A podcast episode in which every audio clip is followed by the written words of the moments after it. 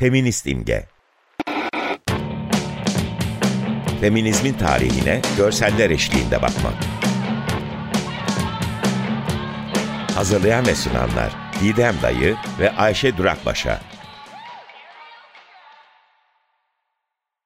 Merhaba, Feminist İmge'nin e, yeni bölümüne hoş geldiniz. Ben Didem Dayı. Ben Ayşe Durakbaşa, merhabalar. Evet, son iki programdır e, hocam yoktu ve ben e, eminim fark etmişsinizdir yokluğunu. E, son derece sıkıntılı bir şekilde son iki programı kaydettim. Dolayısıyla kendisinin geri gelmesinden dolayı e, çok mutluyum.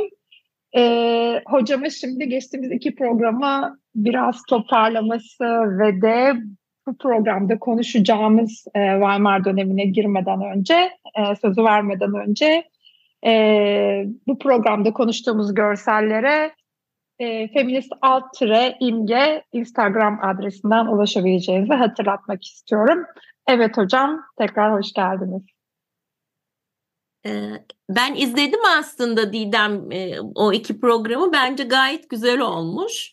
Görseller de çok etkileyici görseller gerçekten ben hep şeyi düşünüyorum hani bu senle birlikte bu çalışmaya başladığımızdan beri yani aslında benzer dönemlerde hemen hemen farklı toplumlarda, farklı coğrafyalarda birbirine benzer imgeler de oluşuyor. Tabii bu burada politik olayların çok önemli etkisi var. Biz zaten Avrupa'daki sosyalist hareketten söz etmiştik. Çok güçlü bir sosyalist hareket olduğunu biliyoruz. Özellikle Almanya'da, bugün de Almanya'dan söz edeceğiz. Orada da belki tekrar değiniriz.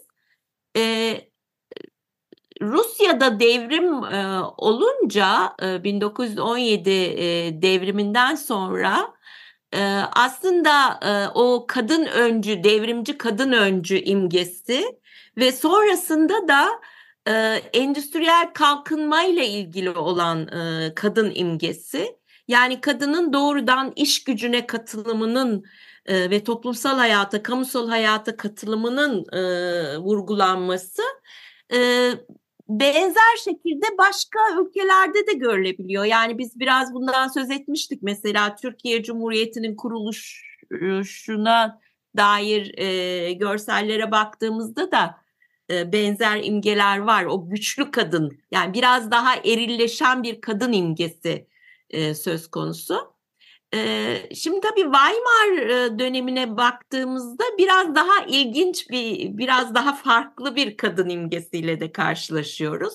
Yani gene bir androjenlik var ama feminen aynı zamanda. Belki cinsel e, özgürlüğün daha fazla vurgulanıyor olması önem, önemli orada.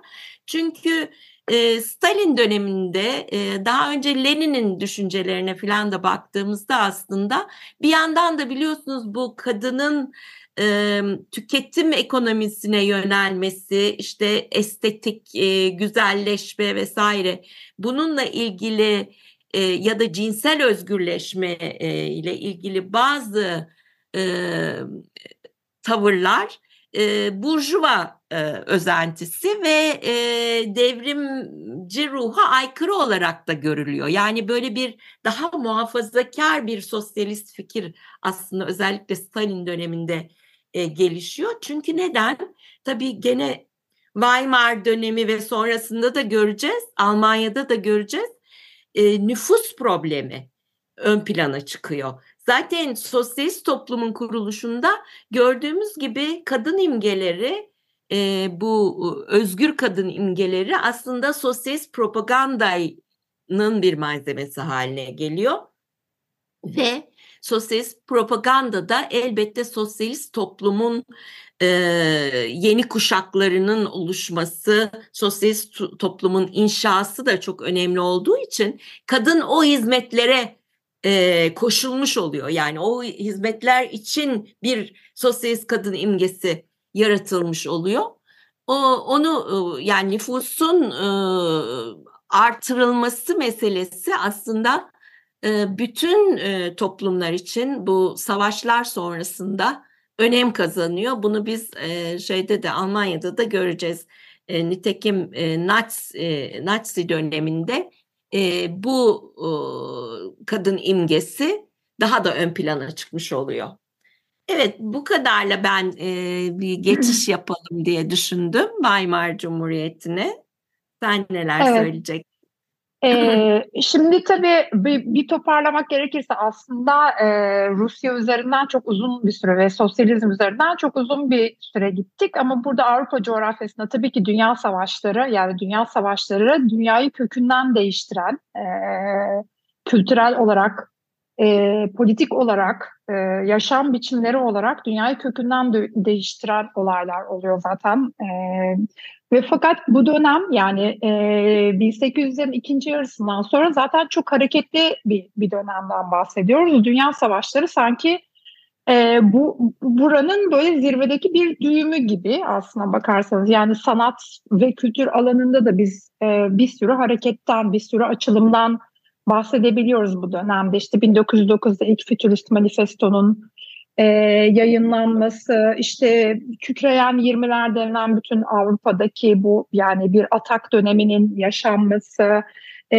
Dada hareketinin ortaya çıkması, yani bütün bu şeyler kültürel ilerlemeler diyeyim, daha doğrusu yenilikler diyeyim, ilerlemeler değil de yenilikler e, aslında hep birbiriyle e, zincirleme ilişki içerisinde birbirini tetikleyen, yani e, bir sosyalist e, düzendeki kadınların kamusal hayatına katılımı, üretimi arttırmak ve makineleşmeyi işte öncelemek amacıyla yapılırken işte Birinci Dünya Savaşı'nın müthiş yıkımını yaşayan Almanya gibi toplumlarda üstelik bir de rejim değiştiren yani imparatorluktan cumhuriyete geçmiş e, ve de e, askere gönderdiği nüfusun büyük bir çoğunluğunu kaybetmiş e, bir ülke için e, tabii ki kadınların pozisyonları e, hem benzer birbirine hem de aslında birbirinden çok farklı.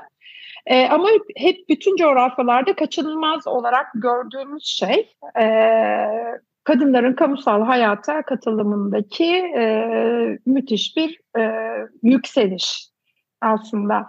Bu ilk başta tabii ki yine devlet politikaları eliyle yani iktidar eliyle zaten teşvikle olan bir şey. Çünkü artık kadının iş gücüne katılımını katılımı toplumsal hayatın devamı için çok gerekli oluyor ki bu ilk dönem e, posterlerde daha önceden konuştuğumuz yani ilk başta Birinci Dünya Savaşı'nın baş dönemlerinde yine o eski sembolik dilin kullanımı e, yani işte eski e, Roma'ya, Yunan'a gönderme yapan o ikonografiyle e, eski sembolizmanın kullanımını çok kısa zamanda aslında modern hayatın dönüşmüş kadınlığının merkeze oturduğu görselleri de görmek mümkün olacak. E, bugün ilk paylaşacağımız görsel, ilk paylaşacağımız görsel tam olarak bu klasik dönemi andıran ve savaşın başlamasıyla, büyük savaşın başlamasıyla beraber kadınları göreve çağıran bu bütün bu sembolizmayı içeren bir e, afiş. E, kadınlar e, ülkeniz size ihtiyaç duyuyor diye e, son derece işte yine işte bu Roma kıyafetleri içinde ve de işte kalkanlı kılıçlı tamamen eski sembolizmaya ait ve eski görselleştirmeye de ait, eski illüstrasyon tarzına da ait e, bir görseli paylaşacağız. Daha sonra hemen hemen arkasından kadınların iş gücüne e, katılımı için e, bütün Avrupa'da savaşa giren tüm ülkelerde e, bir kadınları iş gücüne, fabrikalara, tarlalara, erkeklerden boşalan alanlara e, çağırmak amacıyla hazırlanan bir e, propaganda afişleri serisi e, çok baskın. Çünkü daha önce de konuşmuştuk. Birinci Dünya Savaşı'nda e, afiş aslında e, kamusal iletişimin birinci aracı. Mesela İkinci Dünya Savaşı'nda böyle değil artık daha radyo var ve başka iletişim araçları da var. Fakat Birinci Dünya Savaşı'nda e, toplumla iletişimin birinci yolu afişler olduğu için hem çok farklı konularda hem çok farklı e, tarzlarda afişler görmek mümkün. Hemen arkasından ben şu, afişleri de paylaşacağım. Ondan sonra sizi yine size bırakacağım hocam. Hemen arkasından e, war war effort olarak geçen yani savaş emeği, savaş savaşa kadınların katılımı birkaç şekilde oluyor. Yani sadece e, iş gücüne erkeklerin yerine iş gücüne katılımları değil, e, aynı zamanda ev, çocuk e, ve de savaş kredileri mi? Varlığına nasıl çevirelim? Savaş kredileri yani savaş bonoları satılıyor ülkelerde evet, savaşa bonolar. destek olmak Hı-hı. için. Evet yani çok çeşitli görseller görmek mümkün. Ee, biz yine de hani hepsini paylaşmayacağız çünkü çok birbirine benziyor. Yani çocuklara işte bu bonoları satın, satmasını teşvik etmesi gereken kadın imgelerinden yani hani çocuklarınıza e, söyleyin ve savaş bonolarını satsın ve kadınlar siz de alın. Hem tarlada çalışın hem işte uçak yedek parçası veya işte mermi yapımında da e, çalışın. Yani tamamen e, iş gücünü kadınların oluşturması ve bütün toplumsal hayatın her alanında sorumluluk alması için teşvik eden afişleri göreceğiz. E, paylaşacağım iki tane afiş şu anda e, her savaşçı için bir kadın çalışan başlığını taşıyor. E, ve bu poster e, bir Hmm, hemen notlarıma bakıyorum. Bir Hristiyan e, kadın birliği tarafından bu eşit işe eşit ücret amacıyla kurulmuş 1800'lerin ikinci arasında kurulmuş e, bir e, örgüt tarafından yapılan iki tane posteri paylaşacağım. Birincisinde e, erkeklerden boşanan her görev için o görevin üniforması içinde farklı farklı yani yine bir işte kamusal hayattaki bir ordu görünümünde fakat farklı üniformalar içinde kadınları görebileceğimiz bir afiş. Ve ikincisi de e, yine aynı e, kuruluşun yine aynı başlıklı e, savaş malzemeleri üretimi için kadınları fabrikaya çağıran, oradaki emek gücüne çağıran bir afişine daha paylaşacağız. Evet, e, yani e, ekleyerek yine işte tarımsal alanda yani tarlalarda e, ve işte yine tabii ki ev içi emek e, konusunda yine çocukların bakımı ve de işte hani çocukları kullanarak bu savaş emeğine katkı sağlamak e, için aslında duygusal tonu çok yüksek kullanılan afişler de var bu dönemde. Bunlardan da bir iki örnek paylaşacağız. Weimar dönemi de işte e, Birinci Dünya Savaşı'nın yıkımında e, 1919'da kuruluyor. 1933 arası Almanya'da olan döneme e, adını veren e, Weimar Cumhuriyeti aslında Birinci Dünya Savaşı'ndan kaynaklı kadınların özgürleşmesini ve kamusal hayata katılmasının çok böyle özel bir örneği olarak önümüzde duruyor deyip hocam ben size bırakıyorum. Evet. Şimdi Weimar Cumhuriyeti ile ilgili birkaç şey daha söyleyeyim. Aslında o tarihi okuyunca e, gerçekten Almanya'nın nasıl e, yani hareketli bir siyasi dönem geçirmiş olduğunu görüyoruz. Bir yandan siyasi kargaşa ama bir yandan da e, yeni bazı politik formlar e, deneniyor. E, Kiel ayaklanması e, Kasım devrimi diye bilinen e, 1918'de e, denizcilerin aslında Kiel'de e, savaşa karşı çıkması yani İngiliz gemilerine e, karşı savaşmayı reddetmesiyle birlikte Almanya savaştan çekilmek durumunda kalıyor ve 9 Kasım 1918'de Cumhuriyet'in kuruluşu e, ilan ediliyor. 1919'da 1923 arasındaki dönem siyasi kargaşa dönemi olarak geçiyor. Yani iktidarı ele geçirme girişimleri var. O dönemi ayrıntılı okuduğunuzda tabii o ayrıntılara girmemiz mümkün değil ama işçi ve asker konseylerinin oluşmuş olduğunu ve birçok Almanya'nın birçok kentinde bölgesinde bu işçi e, konseylerinin e, şeyi yönetimi ele geçirmek üzere e, bazı e, hamlelerde bulunduğunu e, görüyoruz. E, şey de hep vurgulanıyor Almanya'nın e, yani federatif özelliği e, aslında Almanya birliğini kurmakta e, bir ulusal birlik kurmakta e, çok gecikmiş bir ülke olarak biliniyor Avrupa'da diğer e, Avrupa ülkeleriyle karşılaştırıldığında. Dolayısıyla bu lokal e, olarak e, oluşmuş olan birimlerde e, yönetim e, yönetime e, tali, e, talip oluyor işçi konseyleri ve hatta Spartakist Birliğin o, o şey yani Rosa Luxemburg ve Liebknecht'in e, öncülüğündeki Spartakist Birliği de e, gene e, Berlin'de böyle bir ayaklanma gerçekleşiyor ve orada e, püskürtülüyor e, biliyorsunuz. E, yani böyle bir e, aslında sosyalist devrimin özellikle 1917 devriminin etkisiyle e, de e, çok sayıda e, grev, genel grev, ayaklanma, isyan e, yaşanıyor e, o dönemde e, Weimar Cumhuriyeti döneminde. E, bu bütün bunların yani e, bu e, kargaşa olarak da nitelense e, bu e, siyasal hareketlerin daha sonraki e, kadınların özgürleşme hareketine de etkileri olmuş olabileceğini düşünüyorum.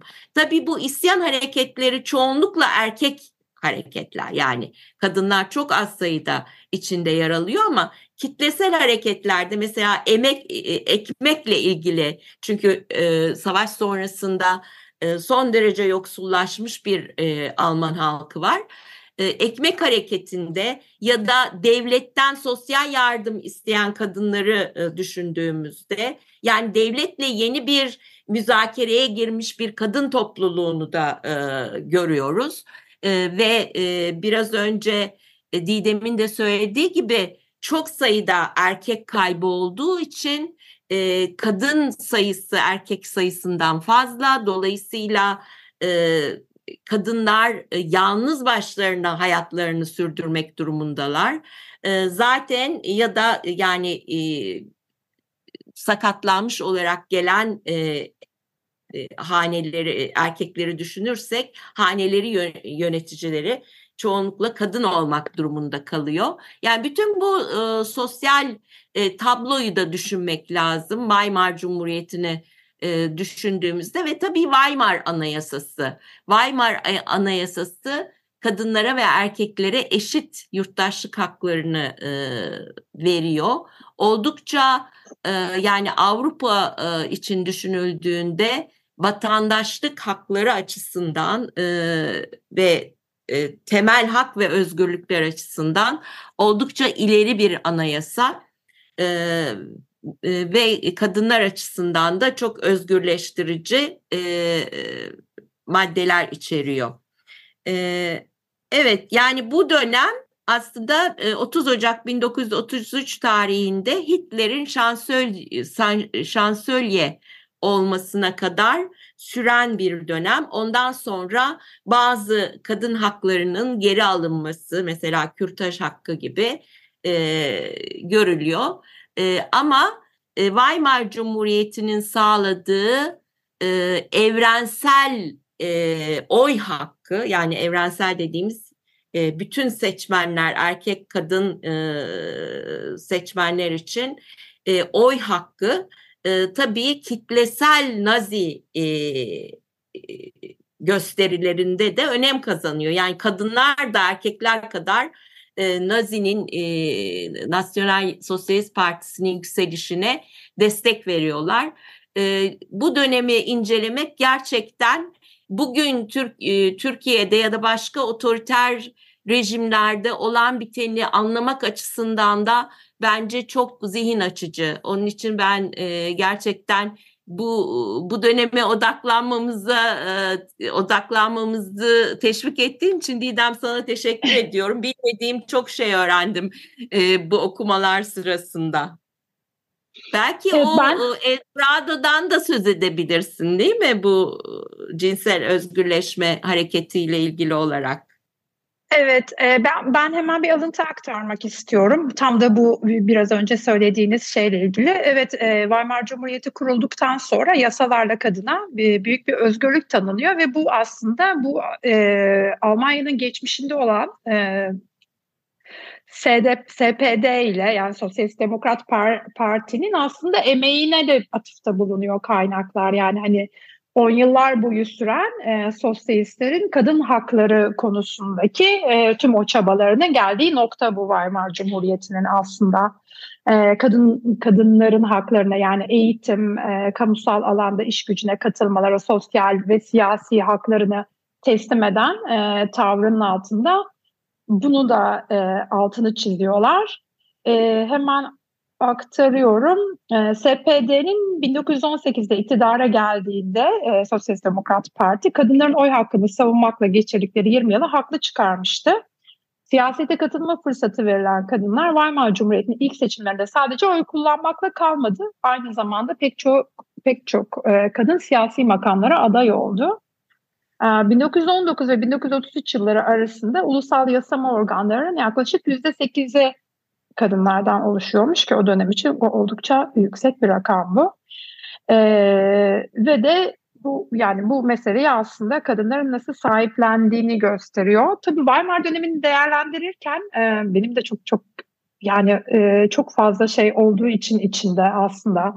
E, bunun içinde Alman dışa vurumcu sineması da var, e, Bauhaus'un gelişmesi de var e, ki yani hala günümüzün tasarımını şekillendiren bir akım olarak e, Berlin Dada var. içinde son derece politik olan yani Dada'nın en politik kolu olan Berlin Dada'nın kendine mekanı da aslında Almanya.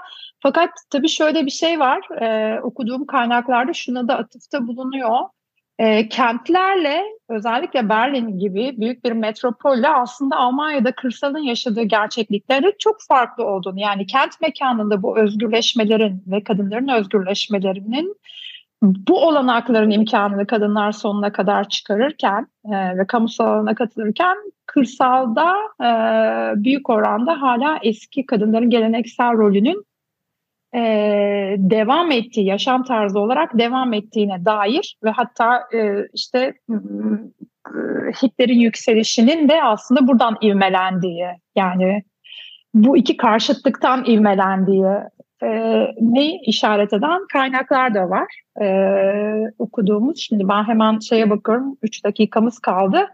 E, buradan herhalde yeni kadın şeyine ee, evet çok... o imgeye bir, bir birkaç imge en azından paylaşalım bence. Mesela o ne deniyor Bob Bob e, neydi? Bob.